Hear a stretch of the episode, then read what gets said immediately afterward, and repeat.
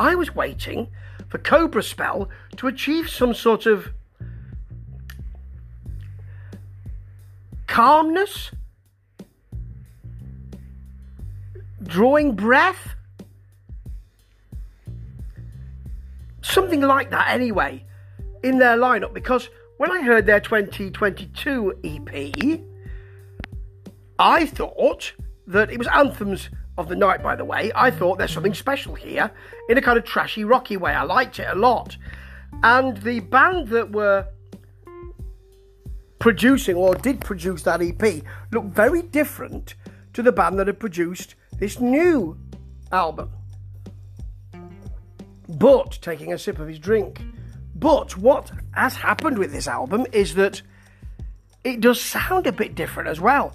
And that's actually all to the good, because they've got a bit of variety here, and that is the spice of life. I thought that was cumin, but never mind. This is called six six six. That's a rock trope. It's got a drawing of a woman on the front, um, with a, a snake in the background, background, and the cobra over the head, of course, and the woman is wearing a certain outfit. That's a rock trope, and that I, I suppose it could be ironic. I don't know. Anyway, let's gloss over that fairly quickly. I'm not a massive fan of all of that, but let's talk about the music, which is what it's all about, apparently, isn't it? So, we have a kind of triumphal synth approaching. I didn't expect that. And S E X, yeah, there's the rock trope again. They're leaning into this massively. I um, It's an all-woman group now, this, by the way. Um, it seems to be anyway. I mean, there were some... some men, if I can use those words, men and women, in the um, in the previous incarnations, but it seems, I mean, they've they've coalesced around Sonia Anubis, who's always been there, guitarist, and um, it seems that it it now is an all-woman group.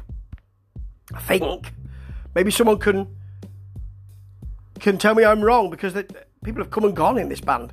But anyway, this first track, S E X, has a greasy riff, a nice scream to begin with, because you've got to make your, your your statement, haven't you? This is what this album is like.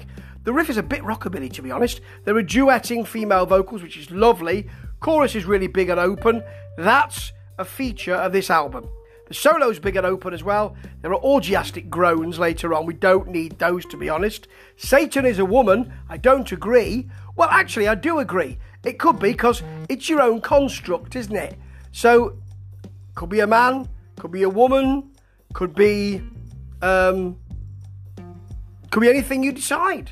You make it, you create it, the world is in you, and it's your construct. So yes, there is a big beat and a sassy riff here. He said, moving on from that postulating, it's a bit martial as well, this, uh, this riff. It's got a wiggling, it's got an aching solo, it's very nicely done. Fly Away is one of those kind of big female-fronted metal tracks. Um, a bit like Leaves Eyes, that kind of thing, with a big sort of almost synth feel to it. it. It's like a rock ballad, but not a rock ballad. It's got it's got more heft than that. And it, it does seem quite uh, tough, actually. Love Equals Love is probably the best thing here, I think, because it is eighties A O R chart and eighties A O R melodic rock.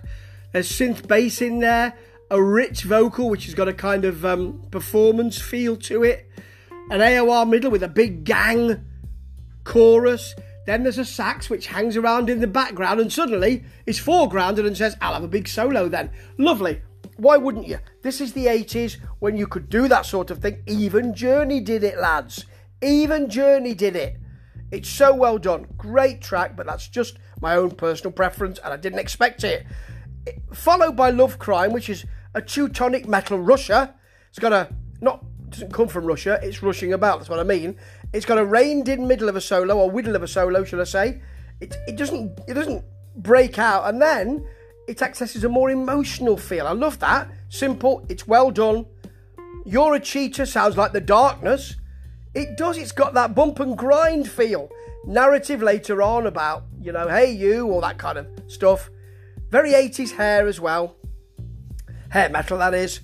into a very keening, very whittling, very rangy solo. It's got parts to it.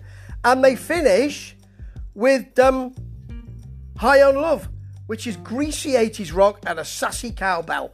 This is not what I would have expected. I didn't expect them to access that arena rock. I didn't expect them to access that A O R and melodic rock. I didn't expect them to have a Leaves Eyes type large arena rock ballad that isn't one. I expected them to be greasy, dirty rock. A kind of Motorhead, if you like. And it's not like that. With one bound, they are free. Certainly of my expectations. And that, for me, is all to the good.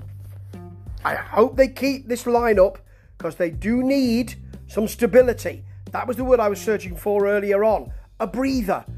Because they need to build on this. The foundations are fantastic. Ta-ta.